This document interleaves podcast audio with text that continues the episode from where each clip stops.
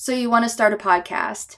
You feel like it's what God's putting on your heart to do, but you have no idea where to go from there. Anchor.fm is what I used to edit and to put this podcast out to you each and every week. So, if you feel like that's on your heart, you don't know where to start, and you want something super easy, go to anchor.fm and get started today. Welcome to season 13 of the Anchor by the Sword podcast. I cannot wait for you to hear the freedom story of the individual in today's podcast episode. I pray that it will leave you encouraged and it will also lead you to a closer relationship with God. Please share this with whoever you think needs to hear this message today and thank you for your continued support and for listening and being with me for almost three years now. So, God bless, and let's do this. Hey guys, welcome to this episode of the Anchor by the Sword podcast. I am here today with Kristen LaValley. Her and I met about two and a half years ago or so. We were just trying to figure out exactly how long it's been. We met at a conference in New Hampshire, and I was brand new to ministry just started the podcast, and she had some beautiful new additions to her life as well that came with her. So I'm really excited to be able to sit down and talk with her about her book that comes out today, even if he doesn't, and just get to catch up with her. So thank you so much for joining me today, Kristen. Thanks for having me. Absolutely. So, can you tell my listeners a little bit about yourself? Sure. So, I'm Kristen, obviously, and I live in Massachusetts. I have five children, and my husband and I were in full time career ministry for a little over a decade, and we left that about oh, I don't know, seven, six years ago mm-hmm. or something. Um, and since then, we've just been writing. I'm a writer. My husband works for a nonprofit, and we've just been building a little life for ourselves up here on the on the East Coast where it's cold right now. It is. Yeah, I'm I'm in Ohio still. And yeah, it's I know for yeah, us it's about 28 there. degrees. Yes. Yeah. yeah. It's about 28 degrees or so outside right now. It's too yep. cold. Same here. so, Kristen, let's talk about your freedom story. Sure. So, I don't I feel like I have probably several freedom stories in my life that I could pull from, but the most uh, impactful one for me was just this painful sort of unraveling that I went through a few years ago when we had left our church when we my husband and I had stepped aside from career ministry. It was really a painful split, emotional and spiritual split. And I kind of was just spiraling a little bit because these ideas that I had about who God was and the formula that I had for my life and my faith and how things would play out for me was suddenly not working anymore. The formula worked until it didn't. And mm-hmm. then everything sort of fell apart all around me. And I was angry at God. We had to leave our house because the house was the church's parsonage. We lost our community. We lost our income. Everything just shattered around me all at once and my identity and my understanding of God and my understanding of the world really just completely shifted mm-hmm. overnight and it was this really painful breaking of these doctrines and ideas that I had held on so tightly that they just cracked and mm-hmm. fell fell into pieces all around me and I had to wrestle with who God was and who he actually is eh, compared to who I believed him to be and it was a really painful time, a really painful season of change and growth for me. And as I was coming out of it, and God was sort of reconstructing my faith and I was reconstructing with him, I just just kind of slowly let go of all the things that I thought I needed to have control over and all the mm. things that I needed to be certain of. And in that, we went through a few back to back really hard and traumatic things after that. And through all of those breakings, God just showed me how good He was outside of my ideas of Him and how He wasn't bound by my doctrines and my theologies and things that I thought that I had all figured out and I, I've got God figured out. I thought I was so sure. And he was so good to me and so present in spite of the boxes that I had built for him and in spite of the way that I had demanded he show up for me. He showed up for me in his own way and really broke me free of the bondage and the cages that I had put myself in because I needed God to be something that I could figure out. And when I let go of needing to have it all figured out and needing to be so certain of everything, he was so present and so compassionate and empathetic with me. And it changed the way that I saw him. It changed the way that I engaged with my pain. And it changed the way that I offered care to other people who were in pain. Mm-hmm. Wow. Thank you so much for sharing that because that that is a hard thing when whatever happens that you have to leave your church and leave mm-hmm. what you know. That can be such a hard thing. I just went through that at the end of uh, 2022, beginning of 2023. And that was so hard. And I don't yeah. know about you, but it took me a good year before I was comfortable where I am. Yeah, at least. yeah. So you were talking about deconstruction and reconstruction. Mm-hmm. Now, I know that as soon as some Christian people hear those two words, they are running for the hills and calling heresy. So let's go, let's talk a little bit about that, how that the deconstruction and the reconstruction can actually lead us to a better place than we ever were.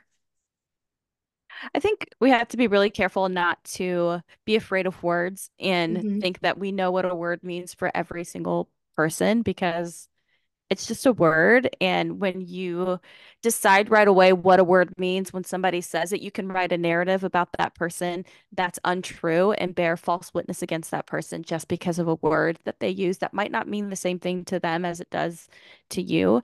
Deconstruction is something that is incredibly misunderstood. And um, a lot of people paint it with these broad strokes and call it a movement or call it a belief system. And it's neither of those things. Deconstruction is just the dismantling of your belief system to see what is true and what needs to be tossed out. And it's something that Christians have been doing since the beginning of of time. Mm-hmm. It's gone by many names. There were um, several great awakenings and revolutions and revivals that happened where people said the same thing oh you're you're a heretic and you don't baptize the way that i think we should baptize so you're going against the true word of god every great movement of faith has happened through a deconstruction it wasn't called a mm-hmm. deconstruction that's just the word that we use right mm-hmm. now um, but just like anything in faith there's a spectrum of belief and there's a spectrum of um, processes that happen. Everything is so individual for so many different people.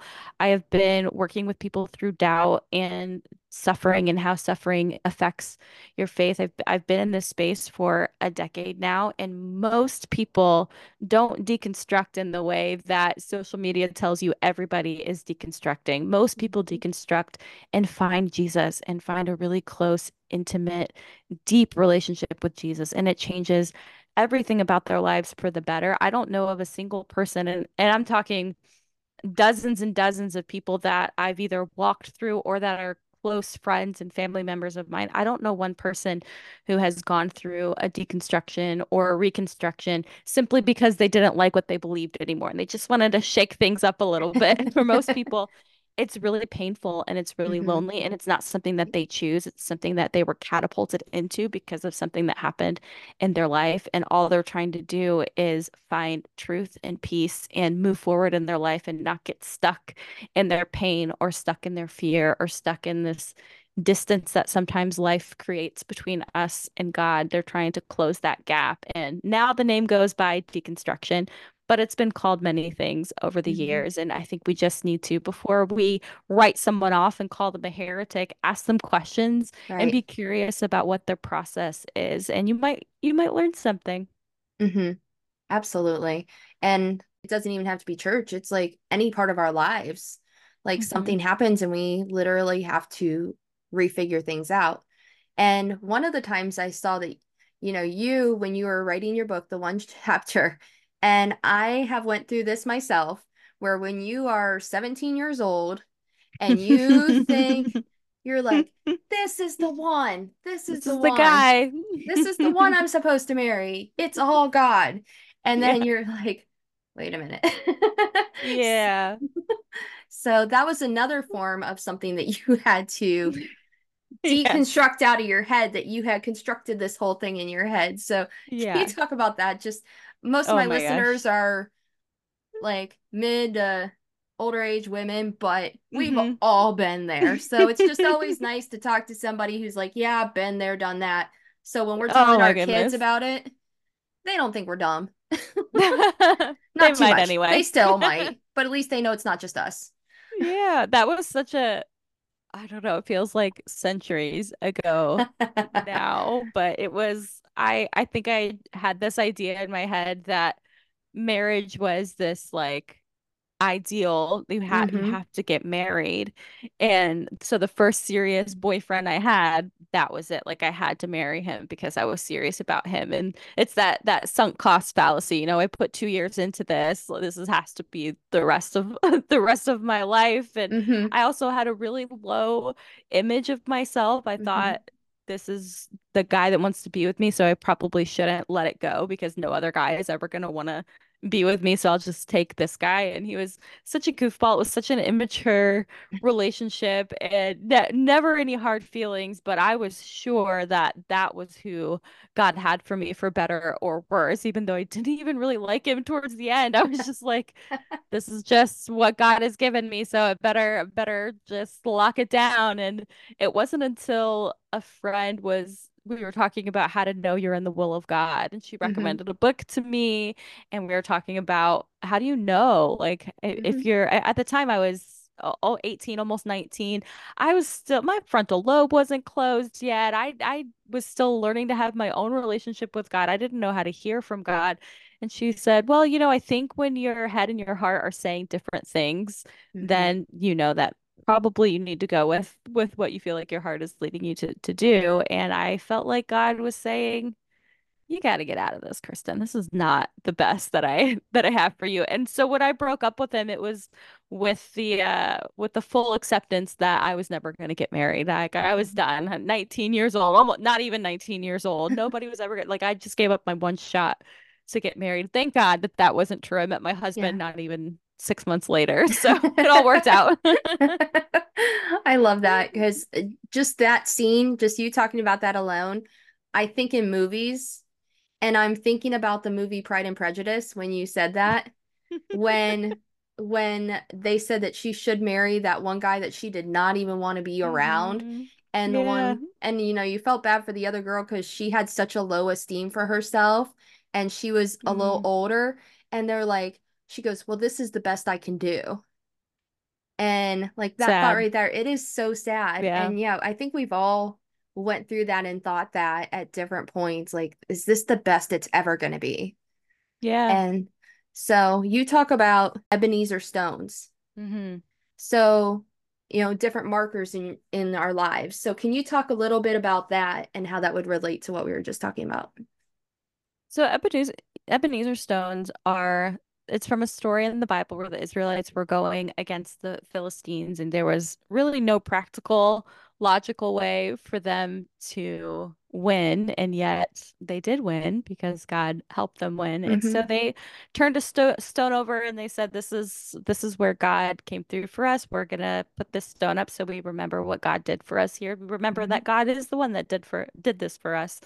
And I think in our lives, we have these Ebenezer stones that sometimes we don't erect the monument um, to remember what God has done for us. And so we forget all the Mm-hmm. times that God has come through with us, through for us in a practical way, in a tangible way, in a way that can't be chalked up to anything other than God stepping in and intervening. And I think it's really important to mark those moments in your life because when you're going through something really painful or something confusing or any kind of um, murky type of situation, it's really easy to forget that God has come through for you before, and it's really easy to lose hope and feel Mm-hmm. like nothing's gonna happen. This is just this is what it this is what it is. This is the best that God has for me. And when you remember the times and you set up your Ebenezer stones, you mark them, you write them down, you remember them, however it is that you remember them. I have a little note in my phone that I keep to put all my Ebenezer Stone moments in. Um, when you have those to look back on, you can look back and say, all right, let me look at this list. God has come through for me before. He's going to come through for me again. They just remind us that God is trustworthy, that he's faithful, mm-hmm. and that he pays attention to us in really, really specific ways. Mm-hmm. And so, what are a couple of your Ebenezer stones? Oh, I have so many. um, well, one of the ones that I talk about in my book is uh, it's it's called a peach tea Ebenezer stone, mm-hmm. and it's things like that where I have really specific things that I like. I'm kind of like a person that hyperfixates. I don't really change my likes mm-hmm. very much. Once I decide that I like something, that's it for me until it isn't. And then I never want to look at it again. Mm-hmm. But one of the biggest consistent things for me, my fixes is peach iced tea, probably for I don't know, as long as my husband and I have been married. So over 15 years, peach iced tea has been like my emotional vice. That's what I want when it's when I just need to have a little comfort in the day if I'm having a hard day or if I just want something refreshing. It's just like a little little serotonin. I just love my peach mm-hmm. iced tea. And after we left our church, we were living in New York City and feeling really lonely, feeling like God had abandoned me. He had taken the side of my enemies, all the lies that you tell yourself when you're feeling really distant from God. And I just one day I was walking down the street and I said, God, if you're paying attention to me, if you care about me at all, please let there be a peach iced tea in this bodega that I'm I'm about to step into. Such a silly thing, definitely a throwing the fleece out for God kind of moment, but I just thought, man, if he does this little thing for me, then he is with me because my faith was on the on the precipice of annihilation mm-hmm. at the time and i turned into the bodega and that peach tea was in the fridge ice cold it was the only peach I ever found while we were living in New York City. Never saw another one. Now I know that the brand was actually phasing out those mm-hmm. which is why I couldn't find them anywhere. But I just felt like, wow, that was such a cool coincidence, maybe, but I don't I I think God uses coincidences to speak his love to us even mm-hmm. if they are like okay yeah it's a grocery store of course they're going to you know crazy that there's a peach tea in the grocery store but for me it was this really intentional mm-hmm. God saying look I see you and I might yeah. not be showing up for you the way that you're expecting me to show up for you right now but I'm here and I and I care about you and it's silly things like that like the Ebenezer's you think are always these big moments where mm-hmm. everybody can look in from the outside and go wow what a miracle but most of my Ebenezer moments are like that, like silly little things that nobody else would think anything about, but I know how specific they are to me. And so mm-hmm. I know that God is showing me how much He loves me in those moments. Mm-hmm. That is so sweet. And I know it is something so random that it would only be between you and God. It's like, yeah, exactly. Yeah, walking around in New York City, you never know what you're going to find there. it's true. so, one of the ways I first heard about you was through Carlos Whitaker. And so, Familia, they're the yeah. best. Can we talk about that for a moment? Sure. Yeah, Carlos and I became friends. I mean, I've known who Carlos is forever. Right. Because I, you know, I was very much in the evangelical ministerial world when he was leading worship and he had albums and he was, you know, big, big guy back back in the day. And mm-hmm. then we became friends through the pandemic. We were both talking about similar things and um, addressing similar topics, and we just connected over that. We became friends behind the scenes, and nobody really knew we weren't like publicly friends. We were just like, you know, a couple of couple of Instagrammers who had some things in common. We became mm-hmm. friends behind the scenes, and then when our pregnancy went crisis for the second time, it was kind of like a roller coaster of things mm-hmm. that were happening. I just posted on my story, like, look, I can't keep telling you guys to stop asking me for my Venmo. I'm getting really tired. I can't look at DMs because people were like, send us your Venmo. No, no, no, I'm fine. Like I was trying to be really big about it. But people kept asking me and I was I just didn't want to look at my messages anymore because I was so scared and mm-hmm. deeply in trauma. Mm-hmm. And people were sending me some weird stuff too that was not helpful at all mm-hmm. and was mm-hmm. like further traumatizing me. So I was like, I'm just yeah. not gonna look at my DMs anymore. Here's my Venmo you're asking. You don't have to give. I'm just putting this up there because you're asking. I'm out. Like I'm going to bed or whatever it was. Mm-hmm. And then I'm sitting there on the bed, and Zach and I were just talking about what we were going to do because on that day, the doctors had said we're going to deliver on Monday, and we were only, I think, 24 weeks at the time, which is Mm-hmm. way too early to have babies. And so we're just like, what are we going to do? And then my phone starts buzzing, and it was Venmo notifications, and they just said hope, hope, hope, hope, hope. And it was $10, $20, $500, a $1,000. People were just sending stuff over and over and over again. And I was like, what did Carlos do? Because that's his thing. Hope, like, Yep.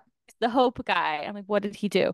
So I go onto Instagram and see that he had shared just a little bit about our story. Didn't even tell everybody that we were like actual friends. He just said, This is Kristen, this is what she's going through. Let's send her a little hope. So they they um sent us a lot of money. They sent it ended up by the end of it, it was like two day, two or three days until people stopped sending us money and it ended up being $50,000 that people sent us and that carried us that year to be able to get through the NICU without worrying about working. Zach and I both work from home and we work for ourselves, so we're freelancers. So we have to Mhm. like be creative and be able to show up for work every day. And that made it so we didn't have to do that when we were in the NICU and we didn't have to touch our savings. We were saving for a house. We were able to buy a house without having to spend that money that we had worked so hard to save up to live on while our girls were in the NICU. So it created this amazing buffer for us to get through this really year and a half of crisis without going into insane amounts of debts and it was such a we were so fortunate and and Mhm. so grateful for what Carlos and the Insta Familia did for us and that was beautiful beautiful display of the body of Christ holding each other Mm-hmm. Yeah, I've seen him do that. I saw him do that, like I said, for you. And then there was a couple other instances where I was just sitting there and I was like, wow, this is amazing just to see people show up and it, it renews yeah your hope in other people and that Mm. people are genuinely good and genuinely want to help. yeah it's And so I, it was so beautiful. And then you talked about how during that time you were de- you were working through stuff with your girls. Mhm. Let's let's um go back in and talk about your pregnancy with these Sure. beautiful little girls. So at my um 19 week, the mid pregnancy, it's usually 20 weeks, but we did it a week early at 19 weeks. Um, the anatomy scan where you check the bones, you check the heartbeat, make sure everything's the longest ultrasound for any pregnancy, but for a twin pregnancy, it's twice as long. I think it was that day, maybe three hours or something Wow. like that.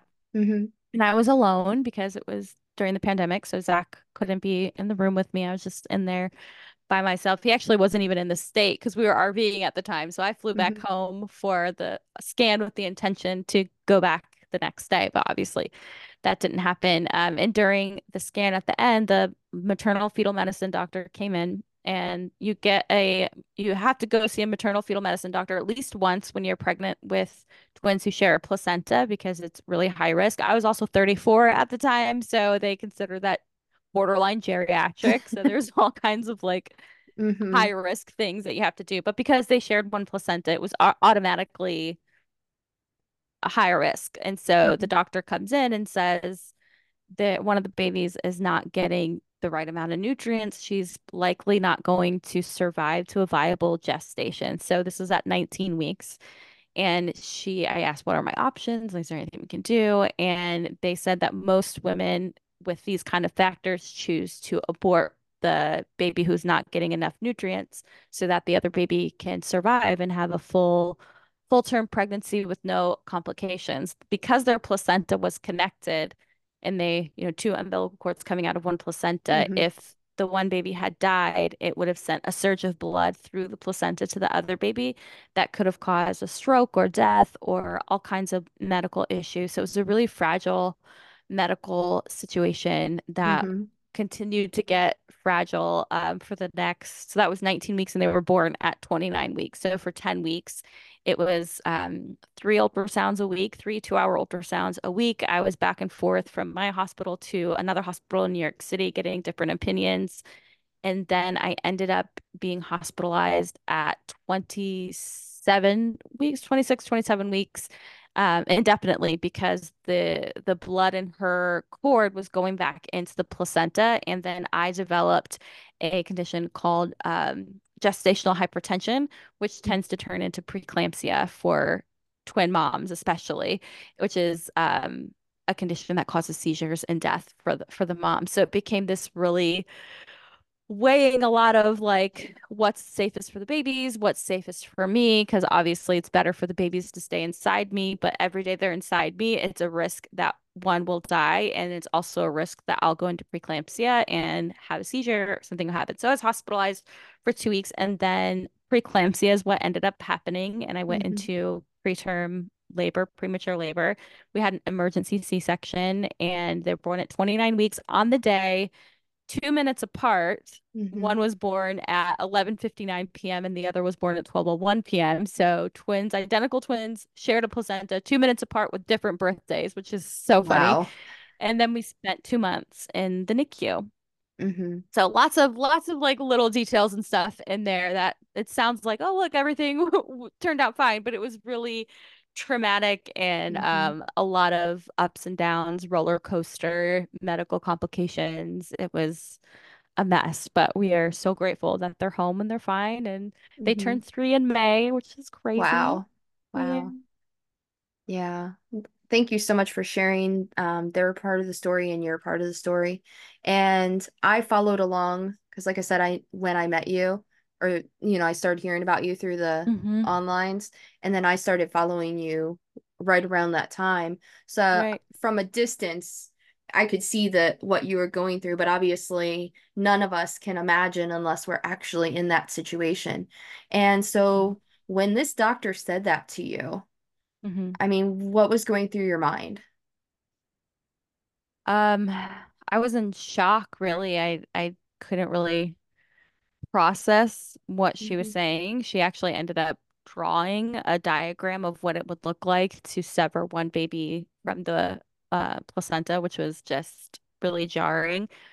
But I was just thinking, I can't I can't do this. This is Mhm. not my choice to make, even though I was making the choice. Um, I like to use the the metaphor of King Solomon and the women who said, "This is my baby," and they're Mhm. fighting over the baby. And he said, "Okay, well, we'll solve this. Let's just cut the baby in half." And one mom says, "No, no, no, no, no, just let her have it."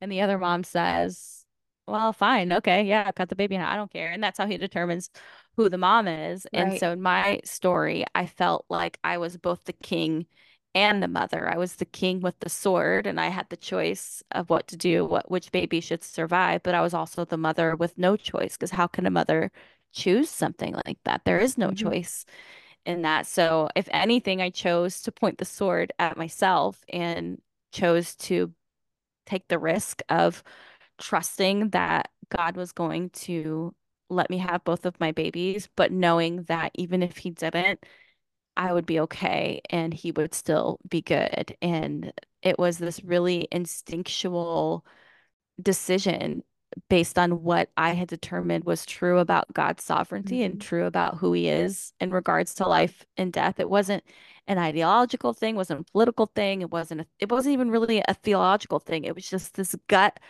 I believe that God is sovereign. I believe that he's the author of life and death. I'm going to trust him to make this decision. I can't I can't do it. And um yeah, that's that was pretty much all that was going through my head at every appointment where I I had to make the decision at every appointment up Mhm. until it was no longer legal in my state to abort. I had to continue to make that decision and it was really hard. It wasn't as black and white as it as it might seem because it was a really complex medical thing going on, but Mhm. I'm grateful that we got the outcome that we did.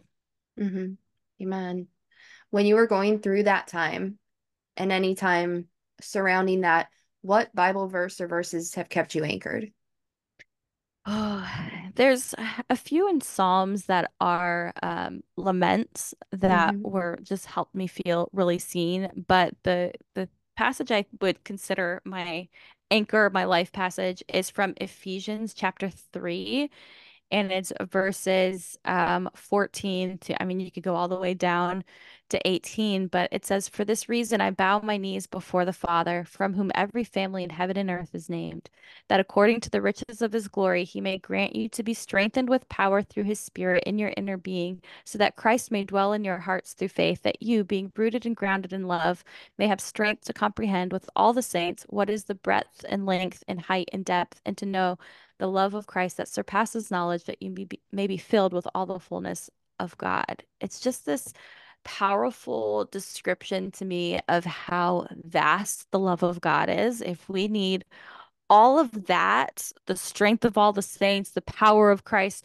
to be able to even wrap our minds around a love that inevitably will surpass our ability to understand it. Mm-hmm. That is a love that I can feel really safe in. That's a love that I can trust. So no matter mm-hmm. what I'm going through, good times or bad, I always remember that verse and how mm-hmm you know, the the Christian culture likes to really focus on God, God's wrath and judgment sometimes, but God says, "Hang on, it's my love that you can't wrap your mind around. This you're going to need all all this to even begin, and even then you're still not going to get it because it's going to surpass your knowledge." That's a lot of love, and that mm-hmm. really holds me to the belief that God is trustworthy and that He mm-hmm. is um, a God who we can be safe with.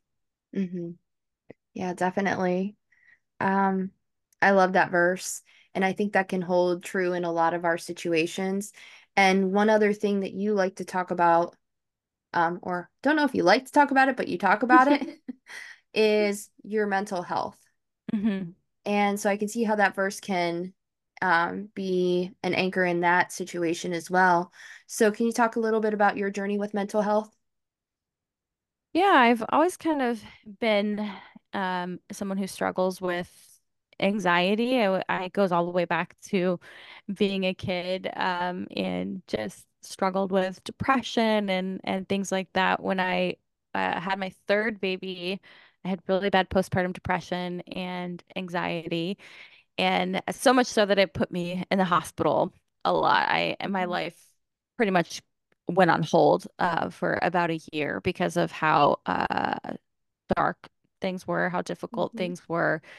And then um, I started going to therapy. I started to address some of the things that were going on underneath the surface, learning about myself, learning about my body, learning about my mind, uh, finding out that I have ADHD and and how that correlates a lot with anxiety and depression in mm-hmm. women. How the type of ADHD I have, I have inattentive type, gets bypassed a lot. Um, for children and for girls specifically it doesn't present itself the way people expect ADHD to present itself and so it ends up creating a lot of self-hatred a lot of self-doubt um, feeling like the world is against you and you can't figure out how to function in the world which leads to depression. So all these things over a period of time I learned how interconnected they were. And through that time learned a lot about how the church is um, learned learned a lot about the church's tolerance towards mental health and having mental health issues and the tolerance is not very high it's getting better mm-hmm. um,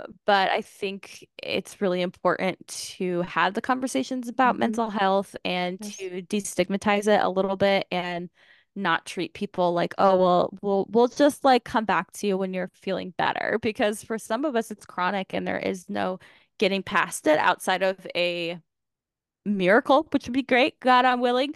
Um, but for me, it's a chemical imbalance. It's a hormonal thing. It's a brain thing. And thankfully, I am at a place right now. It could change. Mental health goes up and down, but I'm at mm-hmm. a place right now where I've found a lot of things that work really well for me to be able to function in my life without dread and fear mm-hmm. and an all-consuming darkness, which is what it was for a long time and trauma plays into that. There's a lot of factors that that go into it but it's been uh it's been quite the journey.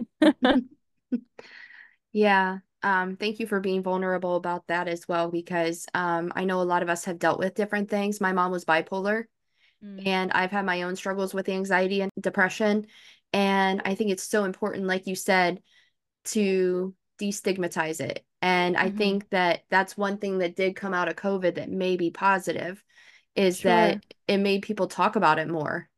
Yeah. And, you know, like you said, the church is better, but it's not there. Yeah. And it's, it's getting so better. it is. We just got to keep, you know, keep going and keep learning and Yeah. keep working on it. So all Yep. of us need to do that. So, well, Kristen, I have loved our conversation today. I've loved getting to sit down and get to know you more because when I met you, everything was so high anxiety, high stress. There was like Mhm. so much going on. And so I didn't really get a chance to sit down and talk with you and talk about your story with you. I did get to see your beautiful girls, but I didn't get a chance to really talk with you. So I'm really glad that we had time to talk today. Yeah, me too. So where can people find you? Instagram is the is the best place. It's just my name, Kristen.LaValley, and I have a Substack blog as well. Awesome. I will put links to all that in the show notes. And you guys go get her book. Even if he doesn't, it comes out today. So, again, thank you, Kristen, for joining me. And you guys have a great week. And I'll talk to you next episode. Thanks for tuning in to this week's episode. I pray that each of you will take something from this episode, that you will be challenged, that you will be encouraged in your walk with God. If you enjoyed this episode, please head over to Apple Podcast or Spotify or wherever you listen to your podcasts. Leave a five star rating and review so that other people can find this and other people can listen to the stories of God's redemption. I love you guys, and I'll talk to you next episode.